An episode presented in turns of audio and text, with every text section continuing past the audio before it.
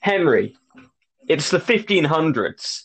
You've just committed treason Ah. because you're a loser.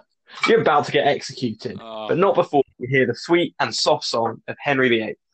Welcome to this special Dream EPs edition of Dream LPs with me, Arya Chanda, and my co-host, It's me, Henry Rollins. I'm back. It's season two of Dream RPs. season two, and we're cracking off with one of, I think, the all-time great artists of the 16th century, Henry VIII. Absolutely. this is a bit of a deviation. Whereas I would say, actually, most sort of modern, if you look at the sort of canon of modern music, you know, whether it's sort of we're going to the Bush era, that sort of emo, angsty heartthrob, or even you know to the more illustrious sort of rap genres where it's about bragging and stuff. I I believe that Henry the Henry VIII, um, Prince Henry, as most of the music was written um, while he was a prince before he was crowned king. Um, he really sort of sums up a lot of as what we know as modern music. Yeah. He crossed genres. I think He- Henry Great. Henry VIII was kind of revolutionary for pop music, but because before him, there's never there's never been a pop star. You know, never been a pop idol. People would just sit around playing the lute. But when when Henry the VIII, you know, the king came out and dropped some some tracks uh, and played them in court, it was a sensation. You know, people all over the all over the land wanted to to listen to Henry's music. Yeah, I mean Henry, he was a big fan of his music. You know, his royal court at the time, at the time of coronation, there were only ten musicians. At Yeah, But the time of his passing, I believe, was what was it, eighty-five, eighty-five. musicians? Yeah, yeah, yeah. He was. It was great for the culture. You got to respect him. Yeah. And, and, you know, without Henry VIII, as Ari is saying, there wouldn't be music. Might be different today. You wouldn't have Jay Z's big pimping. You know, you wouldn't have this kind of celebratory music of, of, of great wealth. You just have people just sitting around playing a lute or a guitar, and it would just be really boring. Henry VIII knew Yeah. how to to sell to make music into and to sell a character, and to Yeah. sell a soul. soul, realistically. yeah. Yeah, so I think let's get into it. So I think first things first, Henry. There's something we do need to discuss. Something big, quite that happened this week. Ah, yeah. Election. It's a great film with You wa- Matthew Broderick you watch, you watch that and Reese. Witherspoon. Yeah. So yeah, the election this What a- week. I watched it on um, Friday night, and I gotta say I didn't really know what to expect. You know, I was expecting a typical sort of teen movie. I saw Reese Witherspoon. I was thinking, right, Legally Blonde kind of thing, but with an election. And no, look, this really surprised me because it was a really depressing film. And has Ferris Bueller as like a teacher, and it's all really sad because he's like in his midlife crisis, and he's really depressed, and his only friend has been thrown out of the school because he was a paedophile. Um, and basically, his, mar- his marriage has fallen to pieces. And yeah, election. I can understand why everyone's talking about election this week because it is a great Those film. things are so pertinent, but they're so pertinent to um Henry VIII, especially. Um, it's a shame I feel that we didn't get a few more sort of emo-y ballads from him after the death of um James Seymour. Uh, and I mean, I, I, you know, I mean, it's obviously quite sexist, but the Anne of Cleves story has got to be quite funny. Like, I feel like it's undeniably funny that um, Thomas Cromwell's like, "Oh, you've got a beautiful wife from Germany." She turns up. Henry's like, "Oh no, you're too ugly." but also, I think the problem with Anne of Cleves is that she was like a child, basically, mentally a child. Like she thought that you reproduced by just sleeping in the same bed as someone else, and just you know, you could be like two meters apart in a bed, and you know, overnight magic would happen, and you'd wake up and you'd be pregnant. That was her like idea of what would happen. And uh, to be honest, I don't. I don't blame her for not wanting to do anything with, with Henry VIII. Like she got that divorce, yeah, especially she got that money, gang- she was out. Yeah, I mean, yeah, she's. we've- I'm, you've been to her house, right? Her house is quite nice in Lewes. Yeah, yeah, yeah. Yeah, she got she got a- she actually did pretty well. Like, out of all of Henry's wives, she did the best. Yeah. Um, Dan Jones is an excellent uh, TV program on, on Channel Five, which which looks really in depth at the at the each of the six wives of, of Henry the Sixth, uh, Henry the Eighth. Henry VI was an imbecile. Henry VIII was a much better absolutely. king. We hate Henry VI. Henry VI was a loser. This is a, Richard, this is a York, yeah, Richard all the This way. Richard Duke of York. and then Edward Edward um, Duke of York. This is this is a strongly pro Yorkist podcast. I would I would like to remind. Yeah. Although Oh. I have I have respect for Margaret of Anjou, but Yeah, I have, yeah, but she was backing the wrong the wrong horse at the end of the day. yeah. I know. She should have just made I peace mean- with. What, I would say is, is I do feel quite a strong allegiance to the Woodville family, and and like them, I understand why after after the assassination of Rivers at the hands of the the callous Richard III, I don't buy this revisionist um stance on him that he is this he's actually quite a nice guy who was just trying Oh, to so you build you, a- you say Hen- you say Richard III is is big Shakespearean evil character. Yeah, I do say he is being Shakespearean era because of the assassination of Rivers. He directly disobeys the orders of King Edward V. Um, but and there's you know I understand that there was the authority given to him by the after the passing of Edward the Fourth, but I don't understand why that meant that you kill Rivers, um, Edward V's you know father figure. I It think it just I makes think the no main sense. problem with he's Richard III is that he kind of he kind of wasted his. I think he'd make a really good kind of like emo rock um, artist because he, he has that Yeah, kind of a. yeah. Well, I'm just going off like the you know the Hunchback. His horror, his horrible histories was not that great though. His horrible histories was part of this whole revisionist sort of idea that he was actually quite nice and killed the prince and the towers. Like I kind of get the Beaufort idea, and I am open to. I think. Margot Beaufort was, was- was you know cunning. but he 100% killed Earl Rivers, and to me that is unforgivable. Because when I look at the War of the Roses, I totally, totally am on the side of the Woodvilles. That the Woodville, um, the Woodville York alliance. That's sort of so when, so when you know, uh, Richard devours the House of York, I can understand why why we turn to the House of Lancaster. Um, in well, the Henry Tudor who took up the claim of the House of Lancaster. Yeah. Um, it was a good thing he took up the claim of the House of Lancaster and won at Bosworth because now we get to discuss the music of Henry VIII. Yeah. without um, we should get on to uh, his first his first song. Now, I think I think in a breaking tradition, Henry's going to start, and, and talking of Jay Z's Big Pimpin', I think it's time to look at pastime with good company. Yeah, so I mean, I did reference, you know, big big pimping, spending that cheese. That's pretty much what Henry the, the, the Eighth was doing as a prince and when he became king, because his dad left a pretty good legacy. Uh, in that Henry the Seventh was really good with his money. He made it. He made the crown, the monarchy, really financially stable. So that when Henry, you know, obviously there were troubles with you know Arthur and Catherine. It was a bit complicated. But when Henry eventually did become king at seventeen, he had had a first-rate education before that. You know, he he was fluent in uh, Latin, French, and some Italian. He had grown up being really good at sport, um, and also being trained musically as well. He was actually a pretty good singer as well, but his lyrics and his composing is what we remember him for. Um, and that kind of is brought best, in my opinion, into this into pastime with good company. Um, just sort of a celebration of of Henry's wealthy affluent. his, his wealthy, affluent lifestyle as a prince and then a king. Um, I can't exactly remember. This was written when he was a king, was it? When he was a young king? Um, the king. It was the King's Ballad. Yeah. The, well, no, I think he. I, it says it was written at the beginning of the 16th century. Um, so I don't think we entirely know, but it, but it seems likely that he wouldn't have necessarily. Yeah. So he. So it was just after his coronation, and around 1509, 1510, 1510 sort of period. Yeah.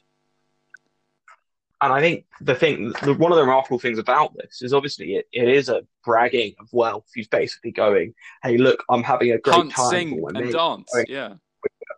They're hunting, sing, the dancing. But the thing I really like about this song is that it became so popular that it actually spread out of court, Yeah, yeah, yeah.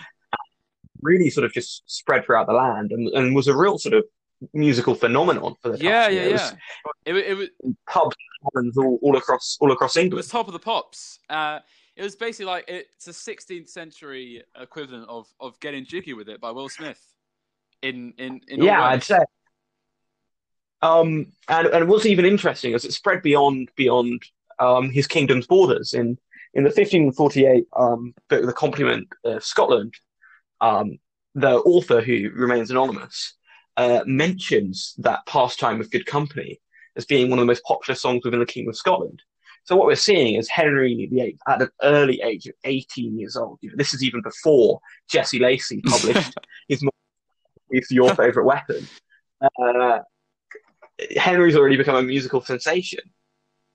Absolutely, yeah. and I look, I quite like, I quite like this as I like his lyrics. I can, I can see why this this really caught on among common people because it's sort of like escapism. I It's an aspirational Yeah, wealth, yeah, isn't it? It's, This is the kind of we king. look at we look at we spoke of Henry the Henry the Sixth, a king who really wasn't this kind of fun king to respect. He, uh, you know, he wore like kind of common plain clothes. He didn't really like. He was kind of too pious. He kind of just shied away from kingship. Henry the Eighth, no, he's embracing this lifestyle. He's flexing hard on people. Exactly. And you know, what I don't like is when we sort of uh, attribute this idea of this bragging and this, you know, really quite jubilant, um, and how would you say, uh, along, yeah, in the opposite to Henry Henry VI, but you know, this he's very, he's you know, he's flaunting his wealth, he's flaunting his Yeah, status, yeah, and he's happy with it, and he brings people with him. That's attributed nowadays, I feel, thanks to the the counterfactual history of, of horrible histories to King Charles II. and whilst I don't dis- I, whilst I don't dispute that after the restoration of the monarchy, um, in the in the at the end of Cromwell's reign in uh, the 1650s, that he was you know he was a splendid king, but it definitely goes back to Henry VIII, and I just don't think that we see that Yeah, these days. But he is, you know, I I, I reject the premise that there would be a little pump. There would be a little pimp. if Henry VIII hadn't laid the groundwork. Absolutely, because this is this is as rousing as Gucci Gang is to the people. Because I love when he says, "For idleness is chief mistress of vices all. Then who can say but mirth and play is best of all?" that that's a, That's that, that's music to dance Yeah, sure. this is like the uh, kind of So- 16th century sessions. Were, you know, were really like boosted because of what Henry, the music Henry was putting out. And Yeah. Pastime with Good Company is just, I think it's his real like, his banger, the banger of his time. Yeah, this is this is his this is his Wonderwall. Yeah, this is it's well, his- it's not his, His anthem. This is this is um actually no, this is his Wonder Wonderwall. We'll get back. We'll get onto his um. Don't look back in anger later. Uh, so I'd like to. I, my I, I I'll begin. My my first choice of uh, Helas, um, Madame, and you know talking about basis. You know I really don't think without this you'd get Masoch's novel and then Lou Reed's masterpiece Venus Venus and Furs Yeah, um, without the song because it, it does it talks you know it's that teenage heartthrob and, and lust and that sort of debate between the role of, of women in, in a man's life that, that existed in this period you know he is you know this this this combination of love with with service that we see in in the Helas Madame and this and this idea that, that Masoch talks that until you reach equality women is doomed to be despot or slave, which obviously is not. I'm expressing the views of different yeah, individuals. not- We're not coming out this, guys. this is these these are the views of, of this is the view of Masoch and seemingly Henry Henry VIII. You know when he talks about um, you know, let me be your humble servant, your humble servant I shall always be. Um, consider, but then you know he he really puts himself down. You know, um, well actually no, he puts yeah yeah he puts himself down. You know, calling him humble, and then he actually he does something really quite narratively interesting. He steps into the mind of the woman who he's trying to court. You know, saying, "Alas, gentle sir, you are fine affair, wise and well, from a noble home." But I think I think what's interesting to me is Henry's not just from a noble home; he's from the noble Yeah. home, the House of Tudor. So he's really putting himself down, and we're sort of seeing that teenage heartthrob. And yeah, you do wonder: would there be a Jude Law and a semester abroad? Would there be a Venus and Furs without without um without Henry He, he that's, really that's like find created this this section of pop culture. yeah, him him as a musician is so interesting because what what I hope I hope listeners will see is that he really encompasses a really broad thematic slew of ideas that we still see in music Mm. today. So yeah, that that's my that's my first pick on the on the EP, Helas, Madame. All right, my my second pick is um, Henry the the Eighth's var- variation on the carol. So uh, this is "Green groweth the holly," and at the time that Henry was was writing music, um, Christmas carols were becoming like a big thing. This was a brand new kind of style of music that was separate from the hymn. It was more kind of more jubilant, more, more jolly. Yeah, yeah, yeah. And Henry, some historians have said that that Henry might have written "Green Groweth the Holly" as his variation on the Holly and the Ivy, the Christmas Carol, but people don't actually know when the Holly and the Ivy was made was was written, so it could have been before Henry or after. But I, I think I like to take this as I think it's very much its own thing, um, and he's yeah, I, I try. I totally agree with that. It, it, it's again, it's really vivid the imagery, isn't it? The winter blast blown never so high, green grow of the holly. You're you're totally seeing Christmas as as it's starting to be starting to be seen as this real time of regeneration. Yeah, and that's like his relationship rebirth. with his lady. Like it's really genius how he relates the the the the, the green groweth, and I've as the as the holly growth green and never changes hue, so I am ever happy unto my lady true. Like that's a, that's pretty good imagery there, Henry. And and keeping with this, you know, sort of theme of, of youth, I'll, I'll move on to my my second choice, In Vrai Amour.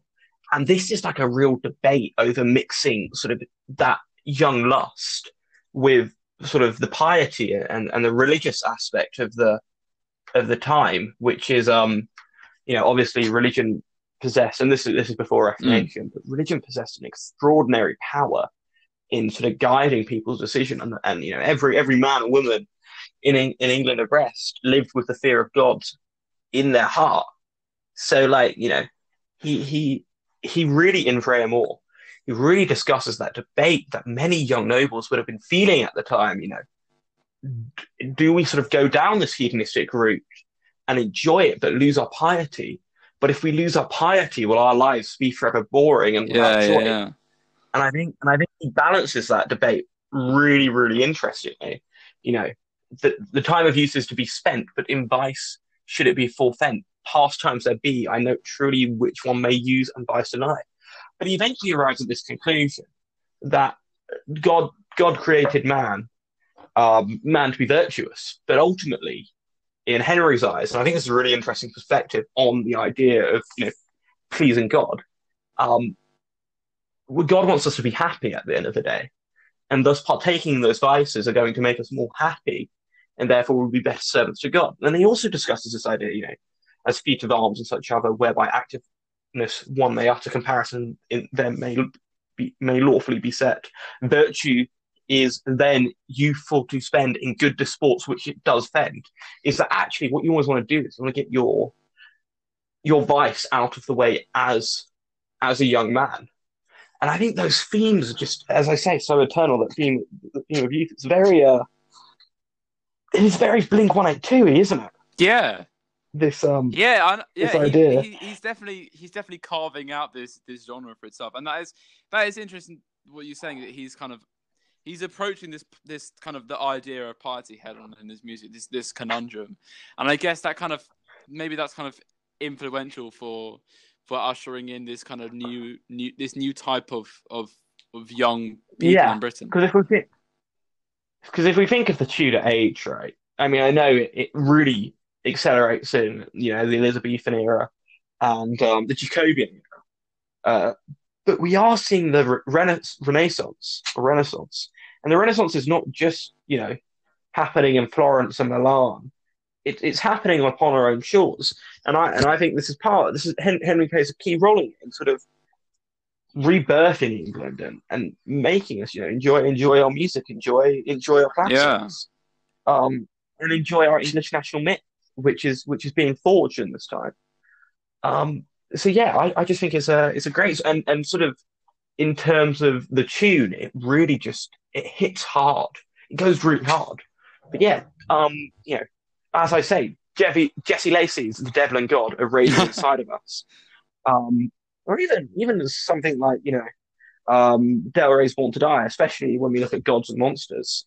You really, you really sort of see that it, you know, it was almost Twain. Twain said that history doesn't repeat itself; it rhymes, and I think that's just as true um, for music as it is for politics. So, Henry, your your second choice. Well, this will be my third choice. What will be your third choice? Ah, Though that yes. men do call it dotage. Um, I'll be honest. I'm, I'm, I'm trying to like analyze. The, I've got the lyrics here in front of me. For though that men do call it dotage, and he- here's the thing: I listen to this song and I understand what it means when I listen to it. But like when I see the lyrics on, on paper, I'm I'm I'm I'm, I'm slightly bemused as to as to what it it means, like in terms of the the poetry of it. But all I can say, But isn't that the brilliance of Henry? That he's conveyed to you the meaning through the through the, sound. because the music it has this kind of slow kind of build up and it's really like it's kind of the, the you know they have the, the, the low key kind of and then there's the, the woodwind when it comes in and the horn it, it's it's there, there must be something rousing going on here. Uh, though that men do call it dotage who loveth not wanteth courage and whoso i'm going to read the whole thing. And whosoever may love get from venus shore he must it fet or else from her which is her heir and she to him must seem most fair. With eye and mind doth both agree, there is no boot, there must it be.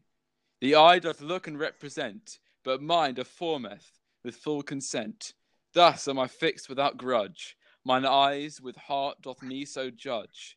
Love maintaineth all noble courage, who love disdaineth is all of the village. Such lovers, though they take pain, it were pity they should obtain. For oftentimes where do where they do sue, they hinder lovers that would be true. For whose loveth should love but once, change whoso will, I will be none. Like that. That's that goes hard. I think what what what Henry's trying to talk about is is the idea of clandestine marriage. You know, obviously we're we're in an era when when Henry's composing that marriage is not really something based around around love. It's based around political allegiance, and it's almost a transaction. And that's interesting in relation to, to Catherine of Aragon. getting a dowry. Yeah, because how old was Catherine of Aragon? Was incredibly young. I mean, they were Yeah. both very young. And, and basically, it was a really ta- it was a tactical um, agreement between Henry VII and the the wait wait where's she from Spain yeah yeah Ah, yeah, and um, Aragon, bet- between- which is modern she was Catalonia. arranged to marry uh, Henry's brother Arthur, um, and they did, and then like, Arthur died like like really like almost instantly, um, and then like so it was like on and off of what was going to happen with Catherine, whether she was going to marry Henry, but Henry wasn't old enough. They had to wait till Henry was um, of age to, to, to, to marry her to um, Catherine, which is weird considering that you know uh, who was he called? Ri- Richard II married like a six-year-old. Just, Yeah. They're not really Yeah, concerned. Richard age, II but maybe for Henry because he needs to. Yeah, well, remember Margaret Beaufort as well only gave birth to Henry Tudor, Henry VII, when when she was uh, Yeah. But anyway, then Henry VII died, and then Henry, but but Henry, you know, kept true to his dad's promise and and did marry Catherine of Aragon for this kind of tactical relationship. But but they did they did remember this. This is something that's oft forgotten about the Henry Henry VIII story. Is he married Catherine of Aragon for 20 years? You know, there was real companionship there. Yeah, And and what's interesting to me, and I never made this connection until it was pointed out to me last week by someone, that Henry was just probably impotent. that he that he he had a really bad jousting accident when he was 15 as well. A really bad one.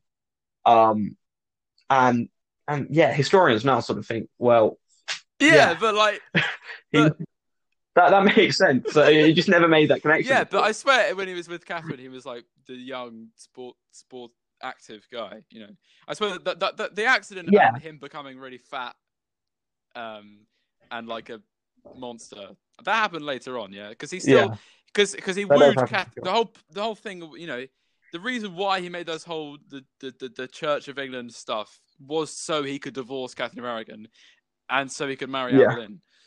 Um, so that that he can't be Yeah. that. imp- It's gonna be something. yeah, but I, I think anyway, going going back to the song, I think it is interesting the way that we see Henry and we see him in his sort of purest form, consumed by desire in a way that no noble, no king beforehand had really had really expressed so true. Um, I think I find it what interesting that his invocation of Venus Yeah, almost saying that love is this sort of external being that sort of latches you uh, and grabs you and forces you upon to the person. It's not a conscious decision you make. It's a decision which is made for you by a higher Yeah. power. And I think that's an interesting way at looking at human psychology is, you know, how much are we actually in control? And once again, Henry is, is really building this idea um, that we see in his music, and, and he's really questioning the societal norms, um, which is why I think he's such a great musician. You know, because as all great mus- musicians do, you know, whether it's you know, Bob Dylan to to Morrissey and Marr, um, you know, right into the to the Bush era Yeah. of of Green Day, we we we, we listen to music to, to question societal norms, and, and nobody nobody I think does that better than, than Henry VIII um, in his discussions of love. So I think moving on to the the final pick on this sort of mini podcast episode, um, Henry VIII's most famous and most well known song, Which might not even Um, have been although- written by Henry VIII, but we're Yeah. still doing it. which may not truly attribute him, but it's so famous that we ha- Mm. kind of have to do it. It's um, Greensleeves. Um, so yeah, this is this is this is a really famous song, you know, every, and it and it's been adapted time and time again. You know, uh, Leonard Cohen, um, Leonard Cohen had some, you know, very good. Here's kind of like an Had a- erotic, had a strong- erotic version of Freed Sleeves. yeah, and it and it and it's used, you know, in in various. Um, you know, it's used in the Merry Wives of Windsor. Like it's something that has really entered Also, Elvis, um, Elvis, more than any Elvis Presley like made a version of Green Sleeves called "Stay Away," which is not great, but it's kind of interesting that you know, like it Yeah. becomes like an Elvis kind of ballad. Like it's so universal Yeah. and just Well, yeah. In in the Merry Wives of Windsor, Shakespeare, uh, Falstaff exclaims, um, "Let the sky rain potatoes and let it thunder to the tune of Greensleeves." um, and he set forward had, had, had after Greensleeves beforehand, so it really has entered the the canon of sort of the English uh, yeah, of. England, I'd say. Um, yeah, the you know, it's, it's appeared very much in in songs, but you know, how how you know, did Henry VIII write it? I think that that's a big that's a big question. You know, there, there's there's a persistent belief that it was written to um, woo uh, Yeah. Anne Boleyn, um, who allegedly sort of was ve- played very. Um, for lack of She better word, it's hard to get. Oh, well, no, we're not, Henry. not because Henry had this whole Yeah. thing where he sent all those letters to her, you know, in those love letters. But so this, this has sort of been disputed because it, it's definitely more sort of more Italian style of music, which did not really reach England's shores um, until the Elizabethan age. But but I do like this idea that, that Henry Henry VIII wrote it and that he really did play a role in, in founding our national consciousness, as, as he did in so many other ways, you know. And especially if you look at the sort of Thomas Cromwellian um, propaganda when it came to Reformation, you know, it was almost like the first Brexit to a degree when, when, you know, a lot of it was about taking back control. It was about um, keeping money in in England because there were, you know, at the, at the time under the Catholic Church, um, Catholic rule over England, there were uh, courts in Rome that had juris, jurisdiction over England. You know, there were laws passed that we had no control over. We were sending money out to Rome Yeah, yeah. that quite frankly that all Rome did was limit us, and you know it, it it held back the individuals, you know. And what what do we want in England? We want the liturgy to be in the vernacular. We want the ability for divorces and annulments to happen without the consent of a man in Rome, a man in Rome who we have no role in electing. Yeah, sovereignty. I don't. Yeah. So, so what we're doing in in the Reformation, we're taking back control, and we weren't just taking back control to the courts, uh, you know, the royal court of England. We were handing some of it back to the people, and I think that's a real sort of key part of the English the English myth. It's you know, it's a it's a sense of individuality mixed with community, and above all, a sense of freedom. Um, I'm not a Brexiteer, but I feel like I no, no, no. I'll, I'll say I am very much- pro but I am, you know, um, pro pro Reformation as an atheist. um, I do I do completely understand it, but I, I think it's nice that myth, and I think sometimes a Look, good I can envisage Henry writing, "Alas, my love, you do me wrong," to cast me off discourteously. the the critique is that oh well it's too Italian, But to me, as as we've seen, we've seen how creative a songwriter Henry is. There's no reason why he's Henry couldn't such, have come up with it himself. a um he must have had like the most interesting kind of upbringing. Like he- he must have had everything and anything at his fingertips like all these different like experiences. Really traveled well. He played all these different sports activities was open to all these different teachings and you know just everything from fighting hunting songwriting. So yeah. Yeah, he was a real sort of polymath of the of the age. So I think, yeah. So that that is probably the greatest song by Henry VIII. Although I do really like um Yeah. Use Graham Moore. What I think that's my favorite. And what, and whilst we didn't discuss them, some of the consorts that were written by Henry, which are sort of more, you know, without lyrics, but they they are some very good, compelling tunes that tell a story in their own right of a man troubled in his mind, troubled by God, and troubled in his heart. Absolutely. Yeah. No, I think I think Greensleeves fits in with this with this com- with with the Henry canon quite comfortably. Like I think you, you and and there's been you know on on Henry's Yeah. Spotify, you know they they still have Greensleeves under there. It may not. So I think we need to talk about the legacy of Greensleeves. You know, uh, Henry, do you have some? Do you have some Yeah, thoughts on the legacy in of this- Greensleeves? Greensleeves was used as the uh, the Mr. Whippy jingle for the ice cream vans. In in it was UK's first the UK's first fleet of Mr. Whippy ice cream vans. They used that as the jingle to attract the kids to come and buy ice creams because apparently the, the company's um, founder Dominic Facchino was like a big fan of Henry VIII.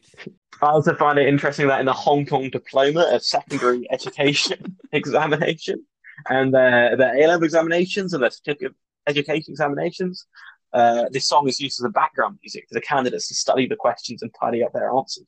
Like I like this song, but that's gotta be Jesus, yeah. stressful. You don't need music for that. And apparently, it, it. Greensleeves has been Hong Kong. voted the most annoying song to have when you're on hold.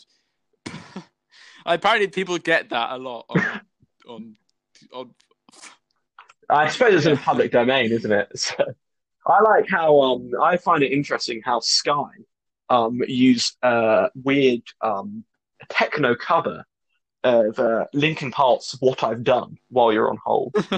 um, I'd love to know who made the decision to do that, um, and why. because it's been like it's been like that for, for over 15 years as well. Um, we've we've had many problems right. with Sky in my in my area. Um, yeah. So yeah, there's and I think I think Henry though, and and as sad as as it is that we have to talk about this, because it is so disgusting and unruly, and I just despise it with I know, every I know this is going. Yeah. bone in my body.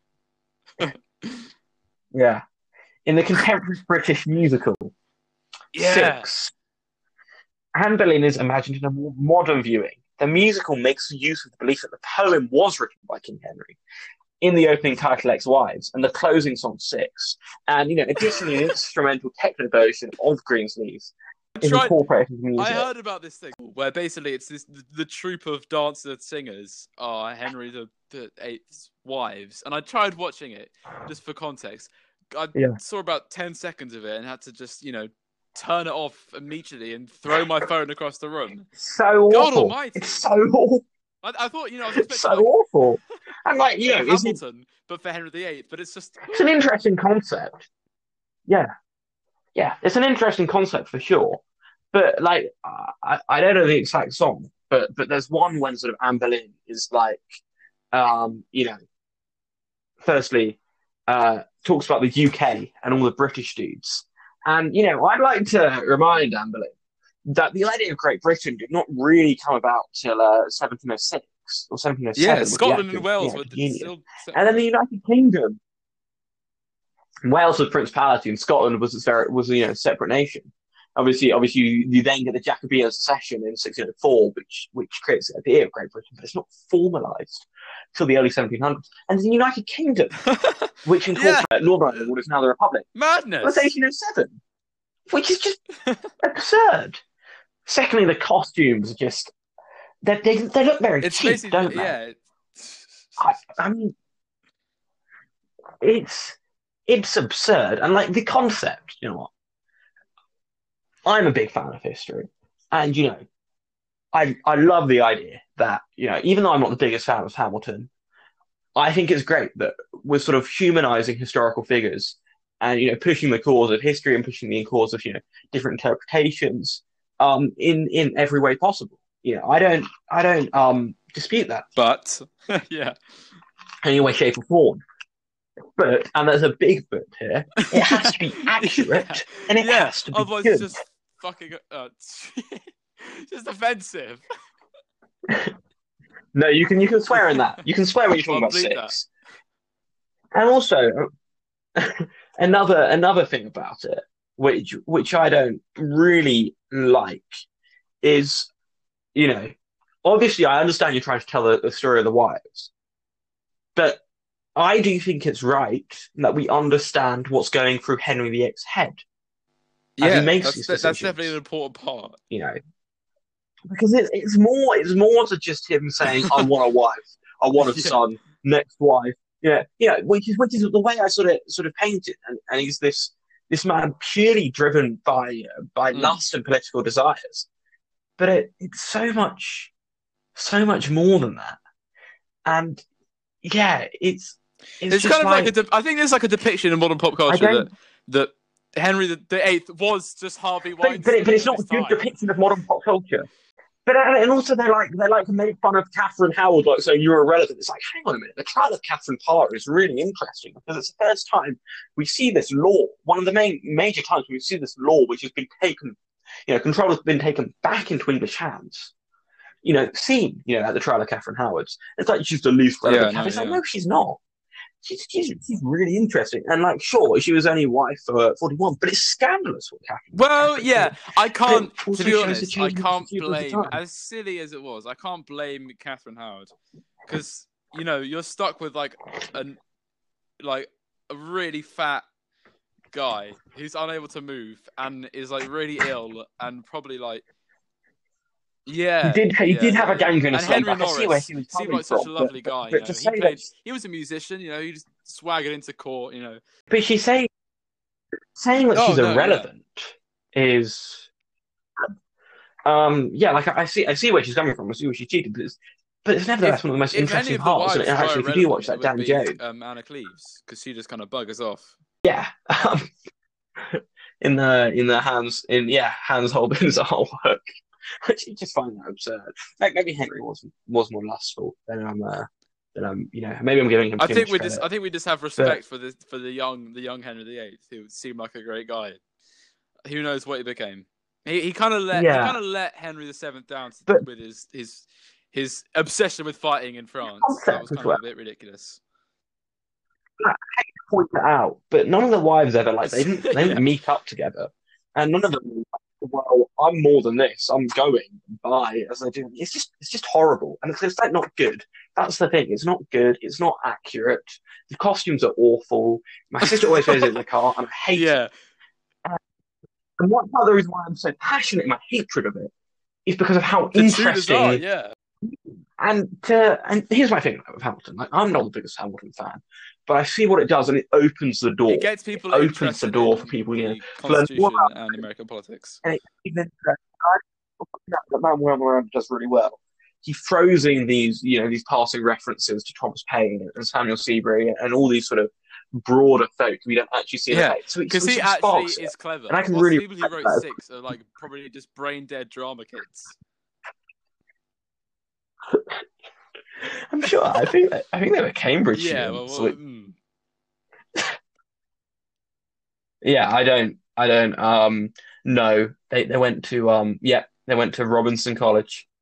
To be fair, that's a new college at Cambridge, but yeah. Um, well, I mean, it has been financially successful, but I still financially it good. successful never equates to good. Well, what's an example of that? I mean, I mean, yeah, Titanic, Titanic? Is, is not that great. that's all right. But the Phantom of the actually Opera's a bit good. awful, and that's like the most successful. to-. Cats, Cats, Cats is like the most famous musical of all time, and uh, and whilst we are both fans of, of TS, I think you'd be insulted by that. You know, the Macavity the Mystery Cat is one of the best. Yeah, childhood you- you're saying you, you kind of And the way that it's just you've that- rethought your uh, your your stance on on the the possum. What's it called? I like Old Possum. I like Old Possum. Yeah. Book of Book of Curious Cats, especially Macavity the But Mystery. no, you're right. I think Cats I think that's a like great. huge. Um, when I Yeah, like everyone seems to hate it. Like there's always an on-running joke in The Simpsons when they just say cats is the worst. Yeah, it's like cat and like Cirque. du- Um, it's like cats and Cirque du Yeah, Soleil. no. I don't get that stuff. It just turned into like a bizarre rant against certain form of. Well, you know what Rishi Sunak, right? When you're talking about like restoring the arts, and you know, contrary to popular belief, I do see that ha- there has been a massive 1.2 billion, 1.2 to 1.3 billion um funding package for the arts. I just hope that none of it goes to six. Because you know, I mean, I'm looking at the Wikipedia page now. Uh, the Norwegian Cruise Line announced that they that they're you know going to be showing performances on six on three Like of their right, ships let, at different times, um, and it's going to restart in 2022. It's let, let's have this turn into speed two bit- cruise control. I think they let's- have. I think they. I think they have the Co- Costa Concordia.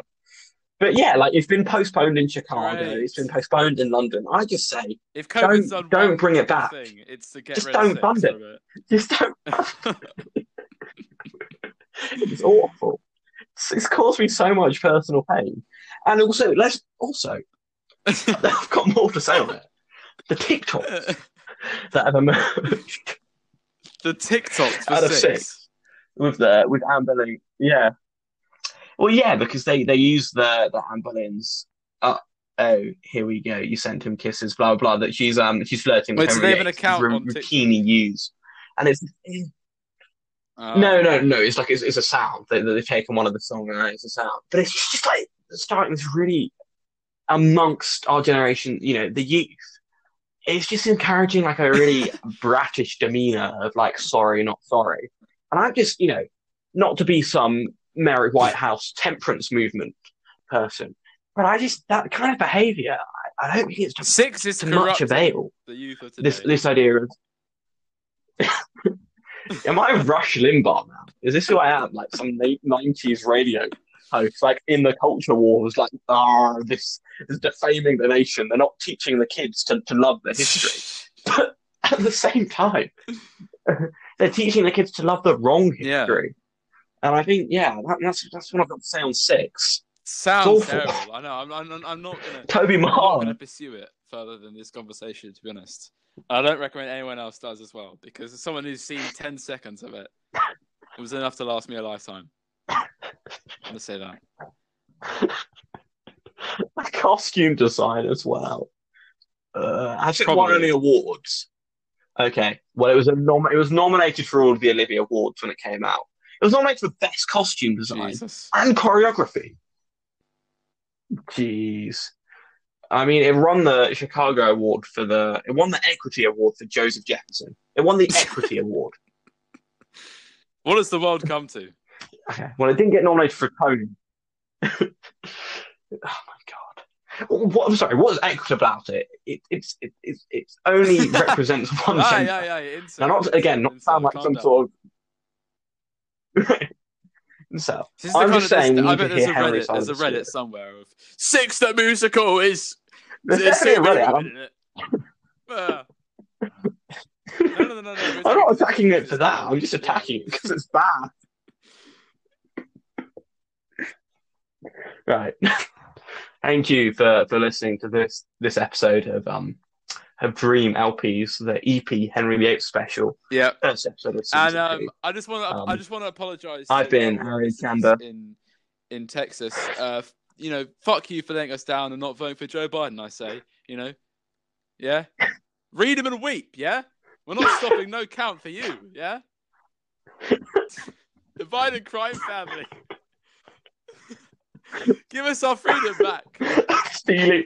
Oh, I mean, I the thing you're, I think you're forgetting is that there's been countless, countless, and you know, there's plenty of evidence of voter fraud. Yeah, yeah. You know, it's, Have you it's seen just Eric there. You can just see it. It definitely exists. Great evidence he's been putting out there of someone burning some ballots. You know.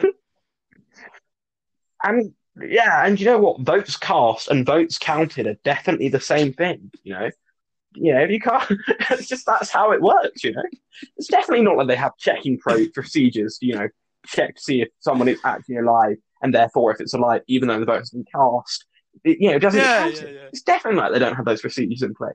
It's definitely like they don't have poll watchers, and it's definitely not like Rudy Giuliani's just bribing the poll watchers. Yeah, this is why.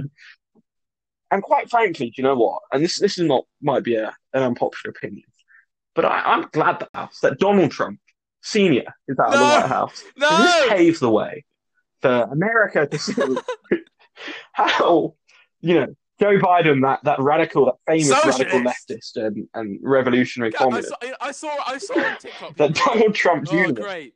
Kamala Harris is the first Marxist vice president. What?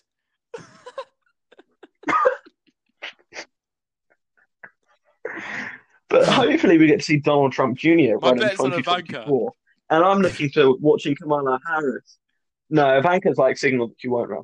I'm looking forward to Kamala Oh, Harris he's wiping the floor with Don Jr. debates. That's what I've got. If if if if if Michael Pence yeah. looked like he was crumbling under pressure, like Donald Trump Jr. was was literally crying on Don Jr. on Don Jr. Don talking about his Jr.'s only only thing only thing he's got going for him is he's like, oh, you're triggered, you Democrats, you liberals. Uh, he, on his on his Instagram bio, he is a general in the meme wars. Wait, let me see this. what? he, he is general of the no meme offense to our right wing listeners, but you.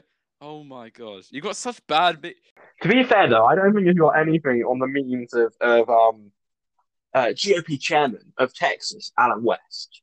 Um, you know, he makes a very astute point that grits were actually a staple food of the Confederate Army, and therefore that the Democrats will then proceed to ban one of the most popular foods in the South, the grits. But actually he says, "Oh, that suggestion was just a joke," because he loves his grits. So you know what, Allen? We what love if our Allen grits is our listener from Texas? Um, Allen, good sir, if you are That'd be remarkable. Um, we Hi, Allen. your campaign for president, and yeah, but just Donald Trump Jr. He, his his latest post is 70 million pissed off Republicans, and not one city burned down to the ground. It's like that's an achievement. They haven't destroyed a city yet in 24 hours.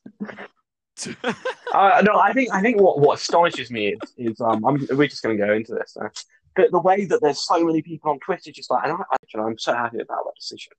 But you don't you you you go in from time to time, and you just see that it's like, uh, how how have the Democrats won the presidency, but Republicans have gained House seats and Senate seats?